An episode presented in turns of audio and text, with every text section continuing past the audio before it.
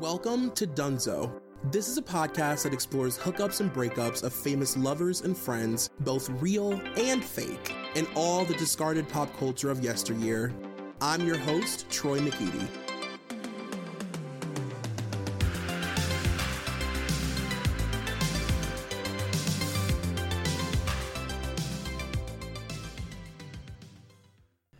Hello, Mia Mowers. It's me, Troy McEady, and welcome to 104. Oh, what a good way to start. 7 seconds in.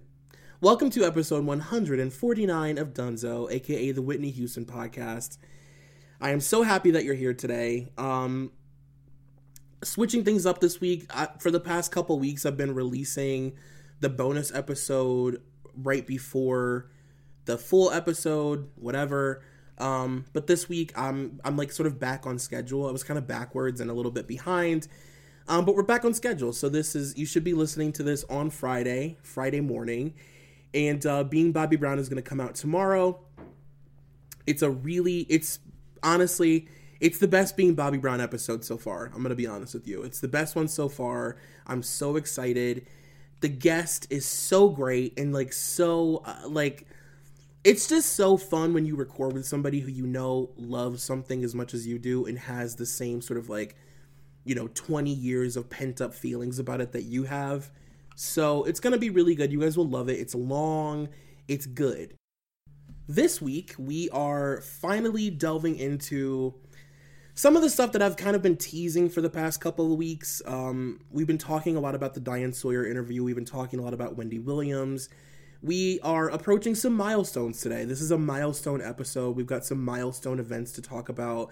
I basically transcribed the entire Diane Sawyer interview because I'm a fucking lifeless psychopath. And quarantine does nothing but feed all of my neuroses and all of that goes into this podcast. So it's great for you, but terrible for me. We've got a lot of show to get through today, so I'm just going to get right into it. This week's episode let me warn you, in saying that this week's episode may be a little bit shorter than I'm used to. And I know that I always say that, and then I end up rambling for 7 fucking hours to myself in a sweaty room. I know that. But hear me out. In my notes, I really truly did transcribe that Diane Sawyer interview, so it spaced out my notes in a way that made it sort of look like what it normally looks like, but it doesn't really matter. It fully doesn't fucking matter. And you're probably fast forwarding this anyway. And I hate that you're doing that to me, but I understand it. I'm just saying this could be 40 minutes long this week. You know what I mean? And if that is the case, then I'm sorry. We are continuing our exploration into what I suppose you could consider to be, I guess, the most destructive years of Whitney's life. And I think even that would be debatable. I'm sure there are people who love Whitney that have sort of differing opinions on when shit really officially hit the fan. But what isn't up for debate is the nosedive her public image took during these specific years. I actually wanted to tie a lot of this stuff up last week, so that we could, move on or whatever. But there was just so much to cover that I couldn't quickly do it. I actually had to space it out. But yeah, today, like I said, we're going to be talking about Diane Sawyer. We're finally going to be talking about Wendy Williams and her lawsuit with her father. This is a really fascinating time career-wise for Whitney Houston, because in 20 years, we're finally seeing, one of the first legitimate, slopes in album sales for her. And a slope for Whitney Houston is obviously an unimaginable high for any other artist. But she did release an album that wasn't necessarily well received, and it was one of her first truly not well received albums. What a dumb sentence. Whatever. So we talked about the Michael Jackson 30th anniversary concert thing that solidified her as truly one of the biggest tabloid fixtures of the decade, if she wasn't already. And the circulation of those photos and the rumors surrounding her weight and all the things, it was wildfire, to the point that it really became sort of a regular occurrence for her to have to deny reports that she was dead, which is insane. That as a celebrity, you've reached a really low point when people are reporting your death because they just assume you aren't alive. That's really bad. Especially after the network admitted that they digitally enhanced her body. Like, when people found out that that was a thing, that was, like, even an option, a thing that you could do, people ran with that. I mean, it, like, rolls off my tongue because I remember hearing it so often back then. You know, they digitally added weight to Whitney Houston's body. She's so skinny that they digitally plumped her up for the cameras.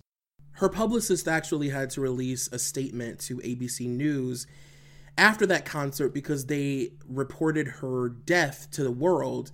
She said, "I've just spoken to Whitney. She is perfectly fine and does not understand why, with everything going on in the world right now, they have to find new rumors to dig up. She is home in New Jersey with her family." According to the publicist, people were calling the singer at home and sobbing after apparently having heard reports of her death over the radio. According to the rumors, Houston had died of a drug overdose. Whitney has been under stress due to family matters, and when she is under stress, she doesn't eat. That is the explanation for her weight. And I want to start this week by discussing the infamous lawsuit with her dad. I mentioned it earlier in the series. I think like maybe episode one or at this point, honestly, I don't fucking know. But I mentioned it at some point. And, you know, we talked about how one of the guys that she was on tour with, I think it was her tour manager or somebody, how they had mentioned in one of the documentaries that when Whitney Houston died, if there was like a checklist that you could go down of all the things that contributed to her downfall, her being booed at the Soul Train Awards was one of the things that he mentioned. I think this would be at the very, very, very, I mean, maybe not the number one thing, but it would be like two or three. Her dad very publicly suing her. We've talked ad nauseum at this point about how, how much of an ATM Whitney Houston had become to her friends and to family and friends of friends and friends of family and family of spouses and cousins of exes of former managers who knew a guy that worked the door and blah, blah, blah. She was paying everybody's bills.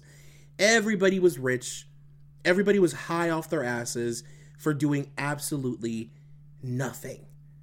And her musical director said, and I quote, "I don't know many accountants that have several Ferraris and yachts, but only have one client." And the thing is, I don't think many people understand how much of a corporation a successful music artist becomes. Like, if you think about the number of people employed by an artist that they probably themselves don't even realize they're paying, it becomes easier and easier and easier to steal from them the more and more successful they become. You have like hair and makeup people, you have wardrobe, you have assistants, you have producers, musical directors, tour managers, the guy who like, you know, fixes you fucking food in the morning or does your coffee or makes sure that you have like a vase of fucking hydrangeas next to you or whatever, your driver. I mean, all of those people, security guards, choreographers, backup singers, backup dancers, publicists, like the list goes on and on, lighting people. Like, there are literally thousands of people that are employed by a successful artist. And there's an entire ecosystem that exists solely around you, which is insane when you think about it, like having to manage that and knowing that a lot of these people won't eat if you don't go out there and fucking perform for the 30,000th time. What? It's been alleged and proven to be fact that John Houston and an unnamed accomplice were stealing money from Whitney from the get-go.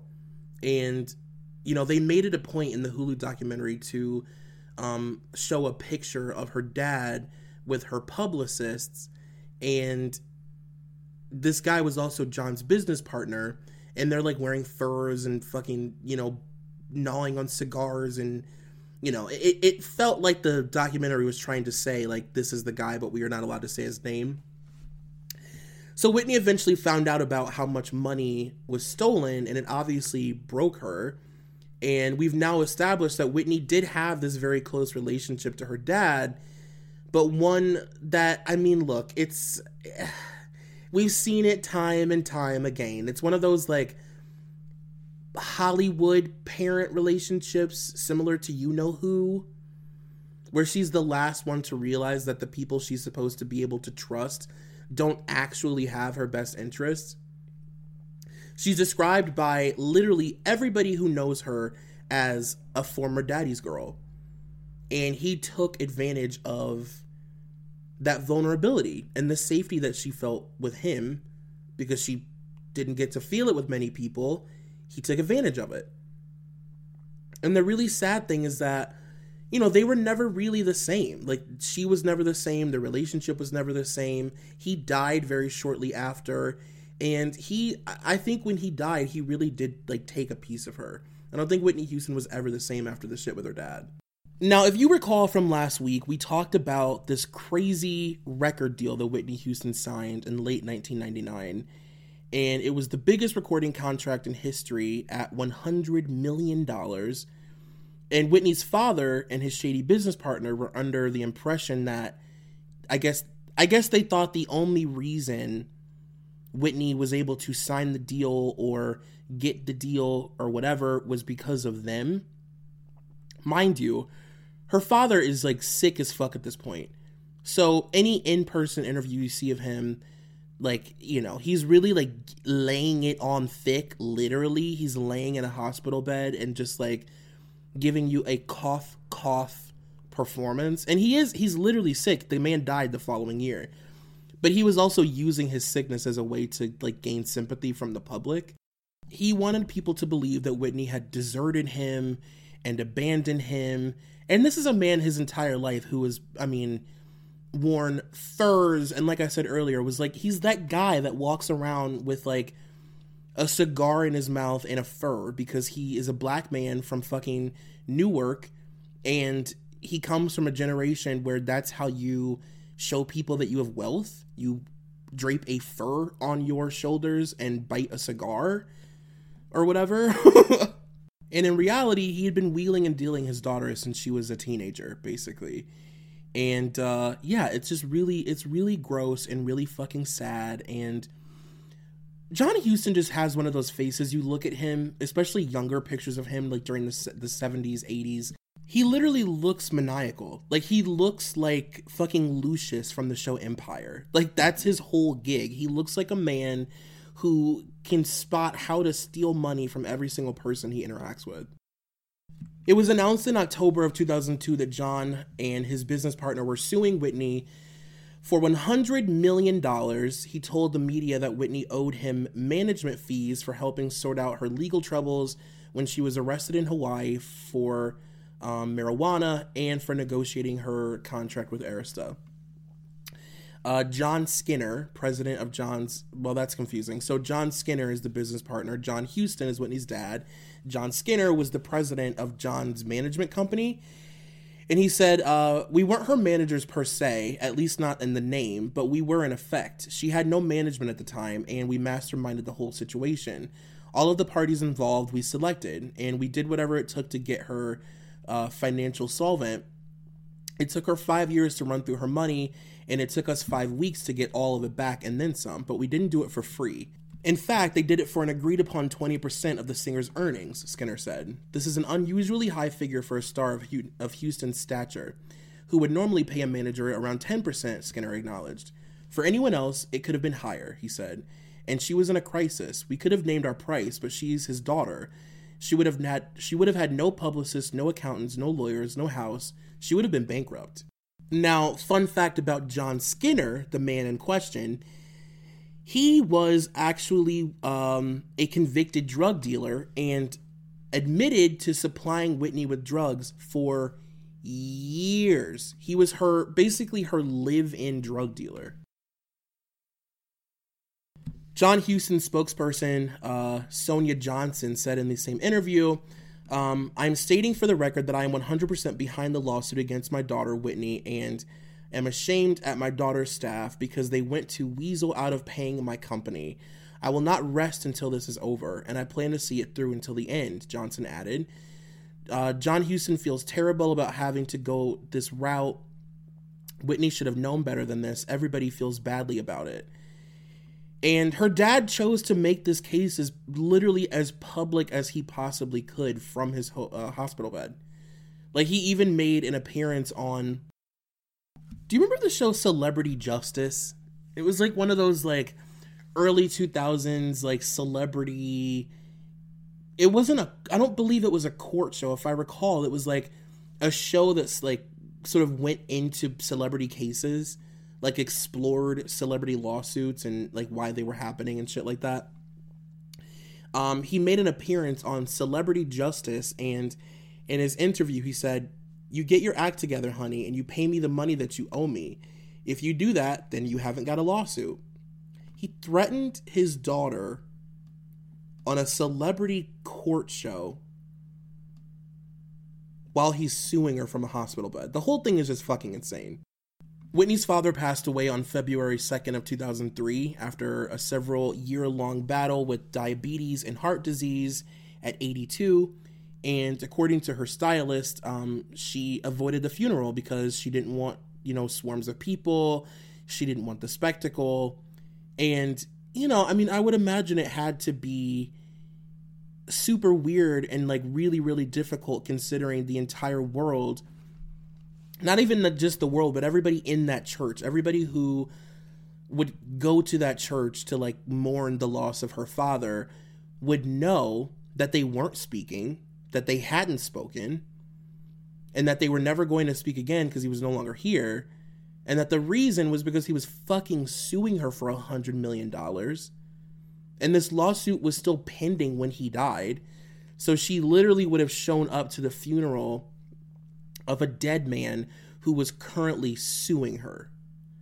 It's just messy and gross and sad, and it's like, it's just insane. It's insane. The lawsuit ended up being thrown out in April of 2004, and in the documentary they talked about how reclusive and closed off Whitney became after the death of her father. She sort of locked herself away in her New Jersey mansion. She got high all day, and she chain smoked all day. I dare you to find a home video footage clip, whatever, of Whitney Houston during this time without a cigarette in her mouth. And this is coming from somebody who is literally staring at a cigarette right now, and like, I am so excited to go outside and smoke it. Like, I can't even put it into words. But, like, here's the thing. When it comes to me and the way that I smoke cigarettes, I'm like a reward myself smoker. Like, I like to smoke. I love smoking when I'm drunk, of course, because I'm a human person. I'm a human person who went to college and high school in the early 2000s. So, like, obviously, I like to smoke a cigarette when I'm drinking. But, like, you know, after doing something like this and, like, doing all of these notes and, like, recording this for an hour and then editing it and doing all this shit, yeah, I like to reward myself by going outside to have a cigarette and a glass of wine. It's like... it's a, you know, whatever. Why is this happening? But, like, Whitney Houston is somebody who, I mean, was a, like, chain smoker doesn't even describe it. Like, the way that this woman sucked down a cigarette, Whitney Houston makes every cigarette look like a Ladyfair cigarette. And if you understand that reference, I'm, like, not going to explain the reference, but if you understand it, like, you get it.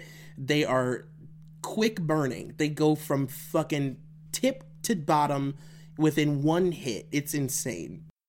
This guy named Joey, I want to say his last name was pronounced Arbaghi.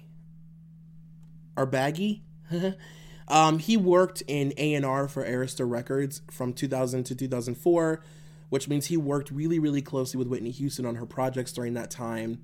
And in the movie, he said, I actually wrote down a quote from him. He said, "I always felt compassion and emptiness for her. Deep down, she was a sad little girl in pain, but at the same time, she was so fun. She was so full of laughter, and her smile made you feel warm all the time. She was the first person that I've ever worked with in A&R, and we would record music wherever they wanted to go. Sometimes we would go to Miami because the weather would be better, and we would be there for 3 months and record less than 2 songs. She said to me once, "Baby, I don't think I've slept more than 45 minutes this summer." She would go behind the hotel door and not open it for 10 days to 2 weeks. She would lock herself in her fucking hotel for 2 weeks straight and not leave once. He said, when she opened it, I could tell that she had lost weight or looked really unhealthy. And I would open it up and say, "Nippy, come get some soup." He also confirmed that this went on for several years and that the label had spent at the very least $5 million on just whatever she wanted to do during that time that they were working together. And this was all money that was supposed to be going to the production of her album. And they were using it for dinners and hotels and private planes and, studios that they would book and then never even step foot in. And he also addressed something that I've been wondering, and that's really been bugging me since we started this whole thing. It's something that I've always been really confused by and just really, I guess, sort of curious about, especially now. And I feel like most of you listening are also confused by this. Why the fuck did Arista invest a record-breaking amount of money into a woman who was very clearly trying to communicate to everyone around her that she wasn't interested in doing any of this shit anymore? Like, let's forget about the fact that, her well-being isn't on anybody's mind. I mean, that sort of goes without saying at this point. We've all established that she's surrounded by some of the most truly horrendous people.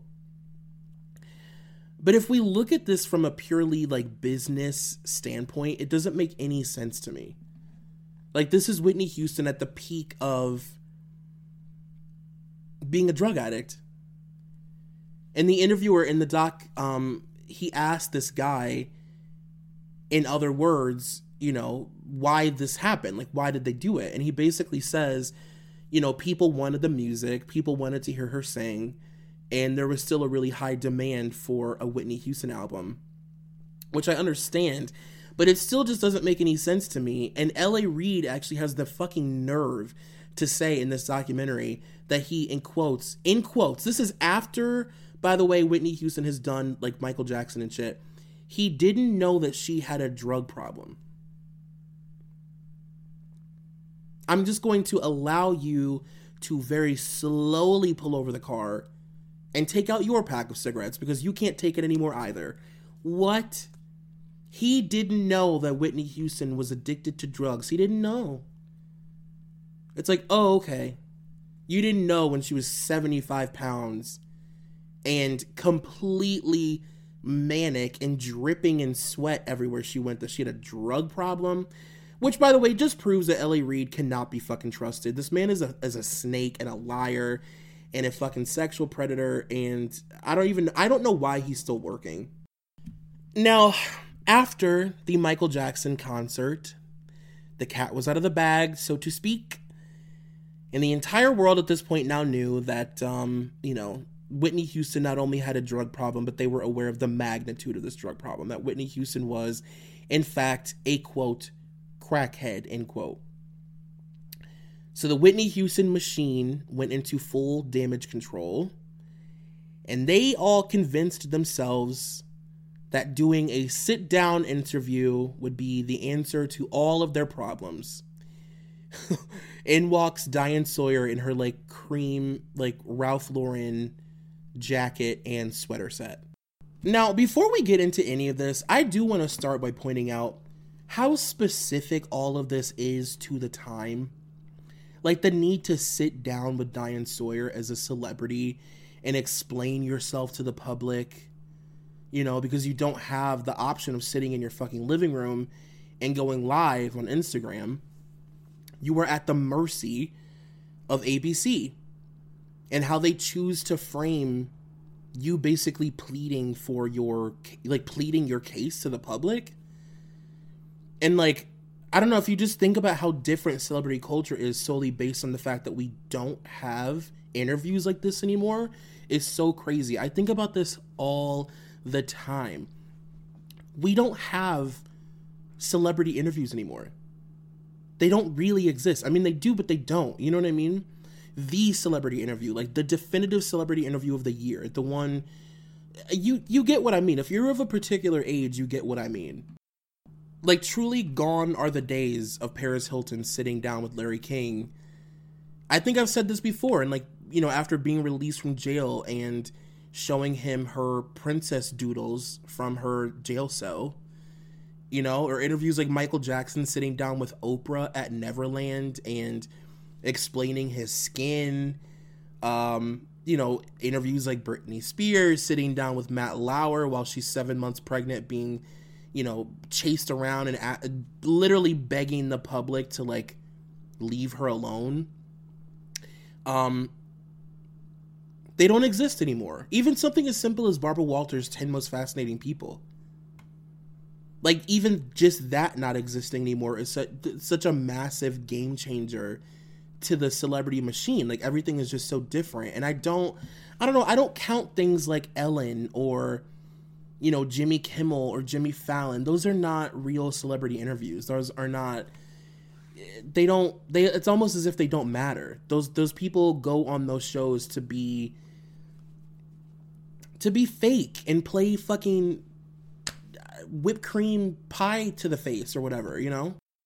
This was a time when we as a country would sit in front of the TV at like 8 or 9 p.m. to watch something like this together, all together. And there was no like live tweeting it or any of that. Like, we just watched no matter who you were.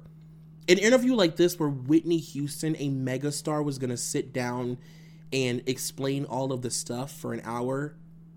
Everybody in the country sat down together and watched. It was like watching an award show. And like I said, this is pre-social media, so there's no, you know, now it's like we have a full day of like memes after something like this, right? Like a full day of memes, a full day of like every kind of joke you could possibly imagine, being exhausted, just all of the jokes. Until, you know, we do kind of have like a collective exhaustion of just being sort of done with it. We've all joked about it as much as we can all day long. Millions of people joking about the same thing all day. And then we move on. During this time, it was a long, slow burn. Like a slow burn. And it would last years. Like, her PTSD from this interview lasted years in a way that it just wouldn't now. Like, this interview would have been a big deal for, at the very most now, a couple weeks, maybe even if that. This was something that lasted for like the better part of a decade. And as a celebrity, your interactions with the public were so sparse in comparison to now. You know, there was no way to like quickly fix something like this other than like go on another talk show and like do it again and just pray for the best, or do a magazine or something and be completely misquoted, which in some cases can be worse. So as previously mentioned, I did transcribe this interview for you, the people. So yeah, here we go. So Diane Sawyer walks in with her fucking, like I said, her creamed two-piece like Ralph Lauren suit, and she said, you know, as we sit here and talk, everybody watching is going to be staring at you physically, and they're going to be saying, how thin is she? How many bones can we see? Is she sick? How sick is she? And Whitney said, I'm not sick, Diane. I'm not sick. Let's get that straight. I'm not sick, okay? I've always been a thin girl. I'm not going to be fat, ever. Let's get that straight. Whitney is never going to be fat, ever, okay? Diane then shows Whitney a photo of herself from the Michael Jackson show, and Whitney's response was, that was a bad shot. Yeah, that was a bad shot. Then Diane goes on to ask if she's anorexic, if she's bulimic, if it's drugs. She points to her bones on her chest. Whitney goes, yeah, my bones, yeah. I'm 5'7", I'm thin. I can understand what you mean. And she goes, but that's not thin. And Whitney goes... One of the highlights, she goes, no? What is it, Diane? Tell me. Do you know? Now, I'll grant you, I partied, but there were times when I know I was going through a lot of emotional stress and my eating habits were awful. And then Diane Sawyer goes, Whitney dying. Crack rehab fails. And Whitney says, everybody say it with me. Let's all say it together since we all know it by heart. If you were of a particular age... you probably know this by heart.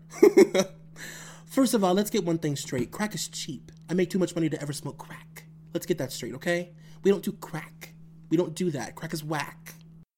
They then go on to talk about all of her cancellations and her growing reputation for being difficult and unprofessional. She reminds Whitney that she didn't show up to Clive Davis's tribute, which was like a huge deal at the time. And to which Whitney says it was between she and him, and that they talked about it. And she said that she cried and she wished that she could have gone, blah, blah, blah. Diane also asks her about the Oscars. She goes, okay, the Oscars. And Whitney goes, okay, I was fired from the gig. I didn't mind. I didn't really want to do it anyway. She goes, but I'm past that. I'm past all of that. It's over now. Diane goes, were you fired? Whitney goes, she goes, because I was not getting along with that guy, the guy that was doing the whole thing, who I've known since I was a kid, a.k.a. Burt Bacharach. I love that she's like that guy. Like, that's purely shade. Burt Bacharach, you mean? They then go on to talk about her relationship with Bobby. We did it. You just never pictured Bobby Brown and Whitney Houston together, but who did? Love is where you find it. It's where you find it. And I found it with him, and he found it with me. He was sexy, smooth, a gentleman, and a nice guy, contrary to popular belief, a very nice guy. He treated me like a lady. We were opposites in so many ways, but we're so much alike. And Diane said, how are you alike? He's family-oriented, as am I. And they didn't give us 6 minutes to last, and we've gone 10 years. And then Diane said, on the way down here, a flight attendant came up to me and said, I'd just like to ask her why she stays with him. Why doesn't she leave him? And Whitney said, well, I'd like to ask her about why she stays with her man. I'd like to know how her utopia is. Then we can talk. Then we get into the juicy stuff. Diane says, has he ever hit you? And she goes, no, he's never hit me. No, I've hit him in anger. And Diane says, come back to the feeling that people have, that your husband is controlling and that you can't get away from him, that you can't get away from it any more than an abused housewife can't get away from it because you can't see it. It's a magnet that pulls you back. And Whitney says, the magnet that they're talking about is my love and my protection for him. I cannot say that there wasn't a time where, yeah, it was like that, you know, but I was new at it. 4 or 5 years ago, you know, I was that wife that wanted to be there to make sure, you know, everything was cool and that, you know, no other women were around and blah, blah, blah, blah, blah. This is my first love. You have to remember, I'd never really been in love with anybody like I was in love with Bobby. So I went through all of the changes that any girl would go through, you know, I did, but I'm older and I'm wiser now. I'm wiser about it, and he can go away and I'm fine. I can go away and he's fine. It's not this Fingully tactic anymore. Diane then goes on to tell her that they do have a Svengali relationship and starts to interview Bobby. And she starts by asking Bobby if he hits Whitney. He said, I have 4 sisters, 4 aunts, a mother, you know, 2 daughters. I would never raise my hands in any kind of way to them. I love the beauty of a woman. And this is mine. So no, no, no. Now I admit I'm, you know, I'm a wild guy, you know, sometimes, you know, I like all of the attention, you know. And Diane says, does it bother you when she gets more attention than you? And he said, no, it doesn't bother me at all. Like, okay. She said, yeah, but you're in the same business, so how do you not compare? He goes, no, but she's a female, and no one can touch me as an entertainer, so no. This man, this fucking delusional psychopath, has just, on national television, compared his potbelly ass to Whitney Houston. Now I understand girls, you know, girls of a particular age, you guys were all sweating and fainting and shit to Bobby Brown throwing his dick around on stage. I get it. But this man, this fucking slack-jawed yokel has compared himself to Whitney Houston and said, no, I'm not threatened by her because A, because she's a woman, and B, because I'm one of the greatest entertainers of all time. Like, I'm sorry, Bobby. I have praised your accolades on this podcast. I have sang your praises. I have done everything I can to shine you in a light that is fair and equal, but sir. You guys, let's go ahead and take a quick break so I can pay my bills or whatever. You guys know the deal. This week's episode is sponsored by none other than Best Fiends. we are smack dab in the middle of summer, and there is literally no activity I love more than turning on my air conditioner as high as it will go, laying on my couch, wrapped in a terry cloth robe, turning on a little bit of music, and getting completely lost in this game. It's a huge stress reliever for me right now, especially after working with the general public all day. And it's also just fun and colorful and bright, and you guys know that it's in my nature to be drawn to shiny things. My favorite character in the game is one called Rue, who's just like generally super adorable, and she's described as a wasp without wings and ends up turning into, she kind of looks like Pat Benatar, if I'm being honest. If you're wondering, and I know that you are, I'm at level 930, which means I am officially more accomplished in this game than I am in my actual life, but that is not what we're here to talk about today. The greatest thing about this game is that it does not require an internet connection, so you can play wherever you want. Engage your brain with fun puzzles and collect tons of cute characters. Trust me, with over 100 million downloads, this 5-star rated mobile puzzle game is a must play. Download Best Fiends free on the Apple App Store or Google Play. That's friends without the R, Best Fiends. No one can touch me as an entertainer. No one, you know? So no, I don't worry about that. I know that no one can touch her as Whitney Houston. Her voice, no one can outsing her, you know? No one can outperform her. No one. So she has her part and I have my part, and, you know, that's what makes it easy. Bobby admits to Diane that he is bipolar and that he smokes weed to help him come down and relax. Diane also shows them a tabloid claiming that they have a $730,000 drug habit. And this is one of the most iconic lines of the entire interview. Whitney says, "Come on, 730, I wish.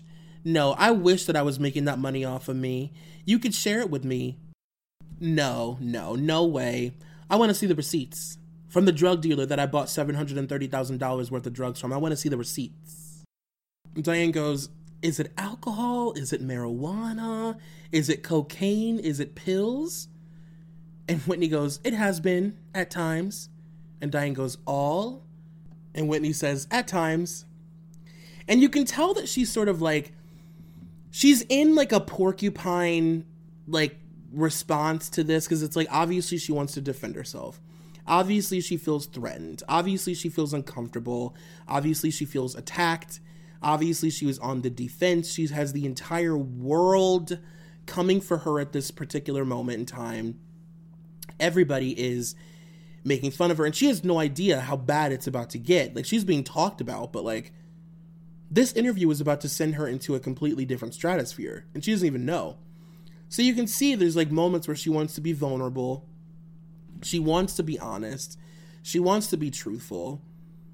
But Diane Sawyer is not here out of the kindness of her fucking heart. She's here to exploit Whitney Houston. So she's, you know, sort of trepidatious, and then she has moments of like letting her guard down and being honest about the things that make her upset and the things from her past that have affected her and whatever. And I just have to say, Diane Sawyer is so good at pretending to be concerned. She's so good at pretending to be like a truth teller, in the sense of like, I'm not going to let you get out of this interview without, like, you know, bettering yourself or being vulnerable. Like, she tries to come off as like a version of like a Iyanla, you know what I mean? But she's a complete cunt. Like, it took me so many years to realize Diane Sawyer is a complete fucking evil bitch. Oh my God. She's so mean.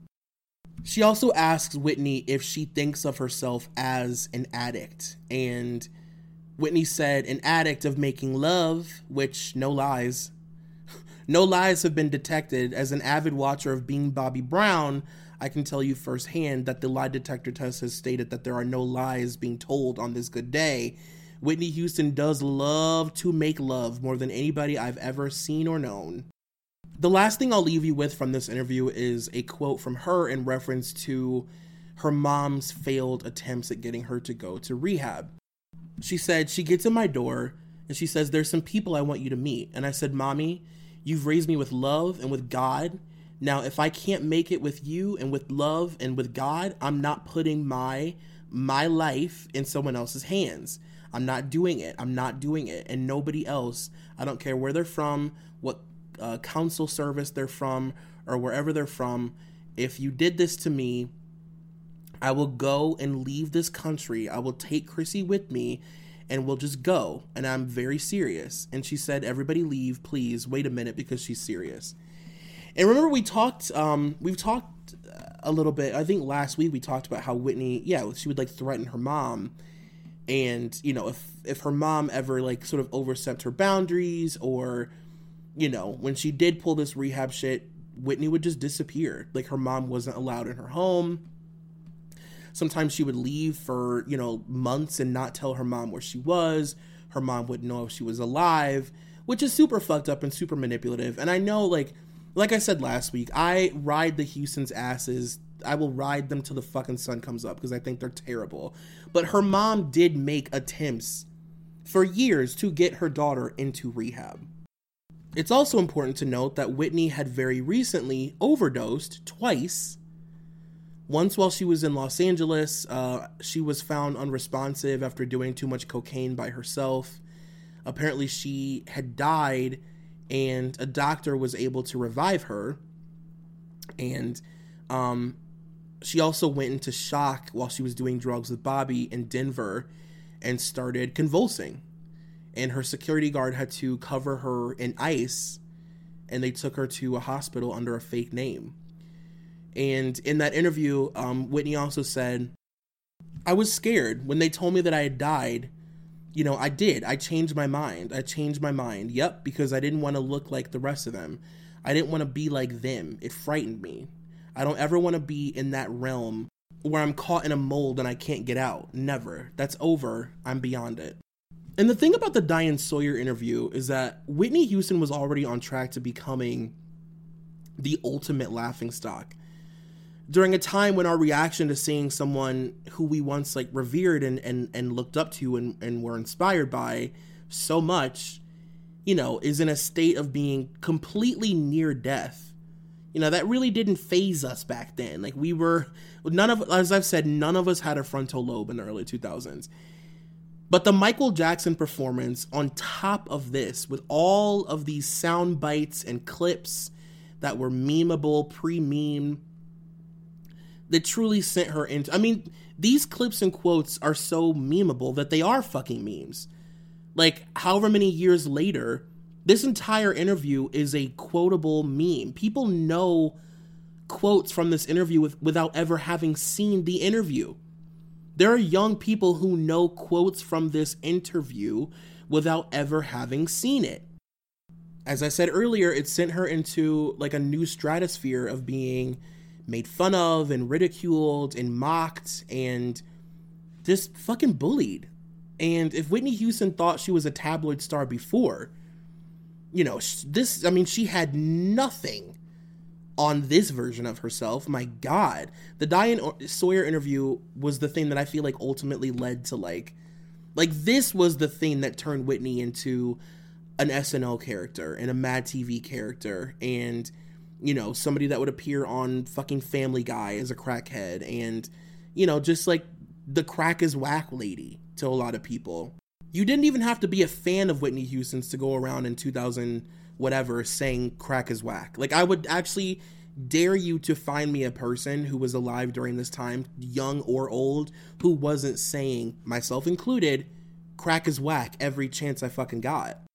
One of the women in Whitney's documentary who was super close to her, who I believe was like a cousin or somebody, because Bobbi Kristina used to call her aunt, whatever. So I forget what she was to her. But neither here nor there. She said that, you know, Whitney and Michael Jackson would call each other and sometimes they would just like cry to each other on the phone and vent.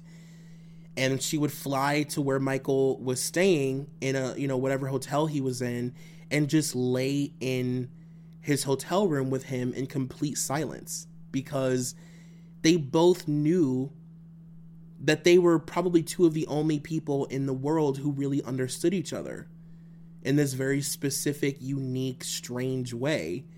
And, you know, I've said a million times, like, people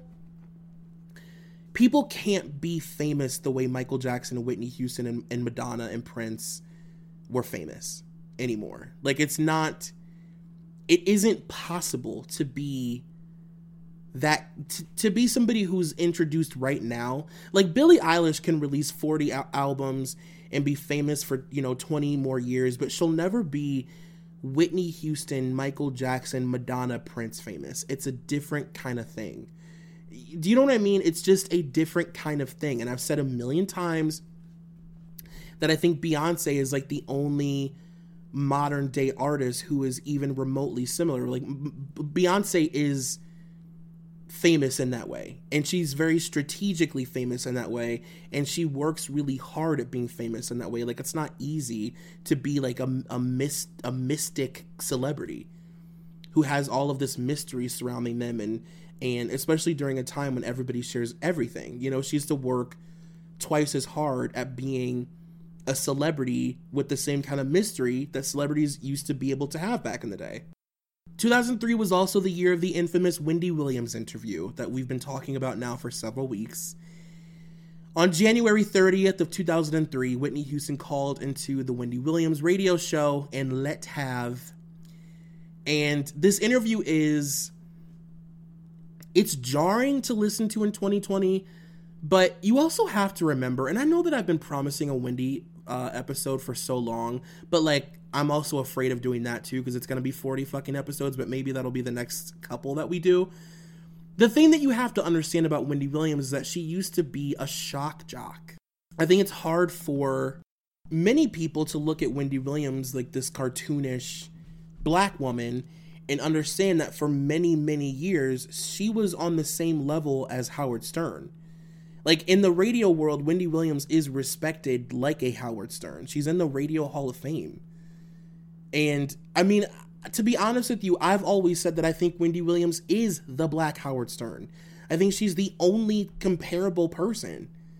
She's just a girl Howard Stern. The only difference is that she's a woman, she's black, and during the time that she was, like, known for radio, the people she covered were mostly urban or, like, in hip-hop, you know, and this was her gig. Like, you called into Wendy Williams and you white-knuckled it through an interview where you basically were attacked the entire time and made to look like a fool.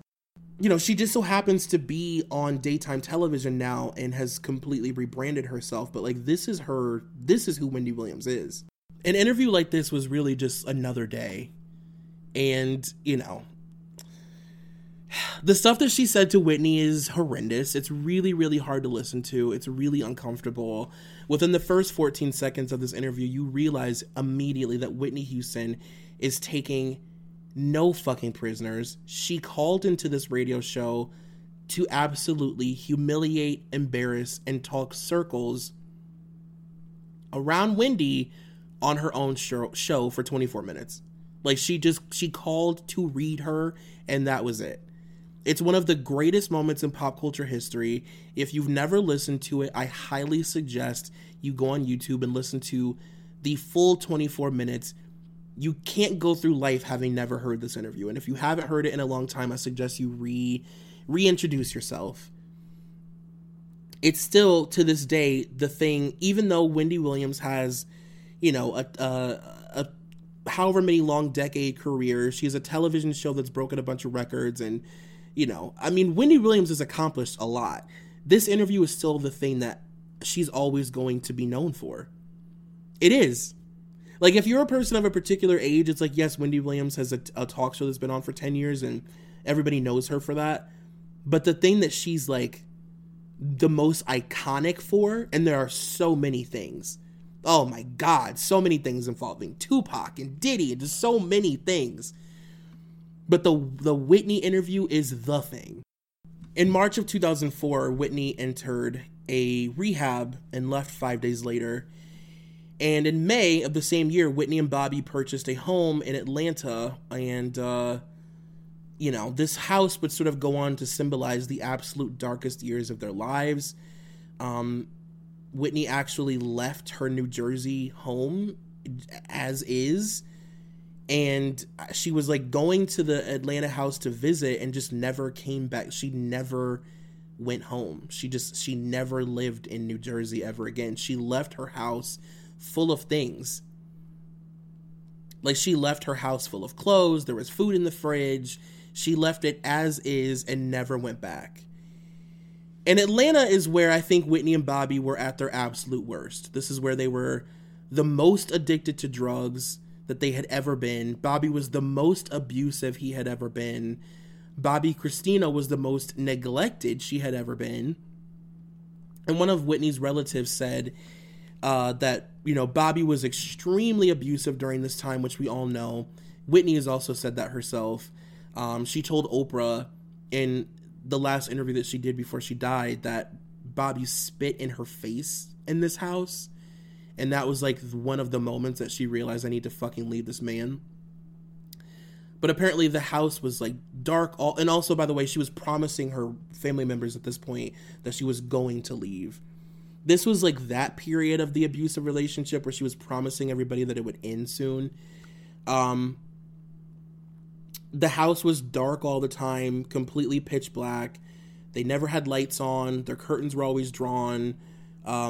Bobby would have these manic episodes where he would draw Illuminati eyes and devils all over their walls and all over their carpet with paint. The house was full of garbage and like dirty, you know, cocaine plates and fucking heroin spoons and empty liquor bottles and beer cans. The infamous photo of Whitney's bathroom was actually taken in this house. And Bobbi Kristina was left to just sort of fend for herself, as always. She was neglected. And that's the thing that I think is like really hard to come to terms with, is like Bobbi Kristina was neglected. As much as Whitney Houston loved her, and I know that I've like sang Whitney's praises as a mom, Bobbi Kristina was neglected. Bobbi Kristina had nobody looking out for her. She was raising herself. Her companions were her parents, who were drug addicts. She was being raised by drug addicts, wealthy drug addicts, who also allowed her to partake in their drug use. So Bobbi Kristina, her entire life, basically was a drug addict. It's really sad. And I think that that's where I'm going to end the episode this week. We made it to 50 minutes. That's not so bad. We're going to be tying this up soon. I think next week I'm going to go into the divorce, and then we're going to talk about, I think we're going to end the Whitney of it all next week. I think I may do one more episode just solely based around Bobbi Kristina. And yeah, I mean, Whitney Houston didn't work for so long. It was like 6 years or something that she didn't work, and that she was just sort of reclusive and didn't really do a whole lot. I mean, she acted, she did Sparkle and all that stuff, but like, you know, there isn't a whole lot to talk about career-wise when it comes to Whitney Houston, but they do divorce, and that's interesting and a long time coming. So next week, I think we're going to kind of venture into the divorce of it all. I love you guys. I don't know what else to say. I'm going to go smoke that cigarette that I deserve now, and I love you, and I'll see you next week. Bye. Thank you for listening to Dunzo. This podcast is a part of the Solid Listen Network. Please take a moment to rate, review, and subscribe if you haven't already. Also be sure to check out our Patreon at patreon.com/solidlisten for exclusive content. You can follow me on Twitter at Troy McGee, and you can follow the podcast on all forms of social media at DunzoPod. That's D-U-N-Z-O. Thank you to executive producer Molly McAleer and coordinating producer Nicole Matthew.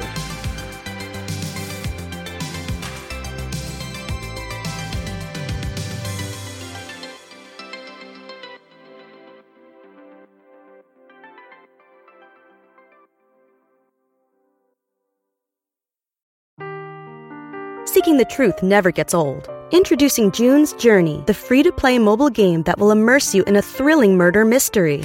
Join June Parker as she uncovers hidden objects and clues to solve her sister's death in a beautifully illustrated world set in the roaring 20s. With new chapters added every week, the excitement never ends. Download June's Journey now on your Android or iOS device, or play on PC through Facebook Games.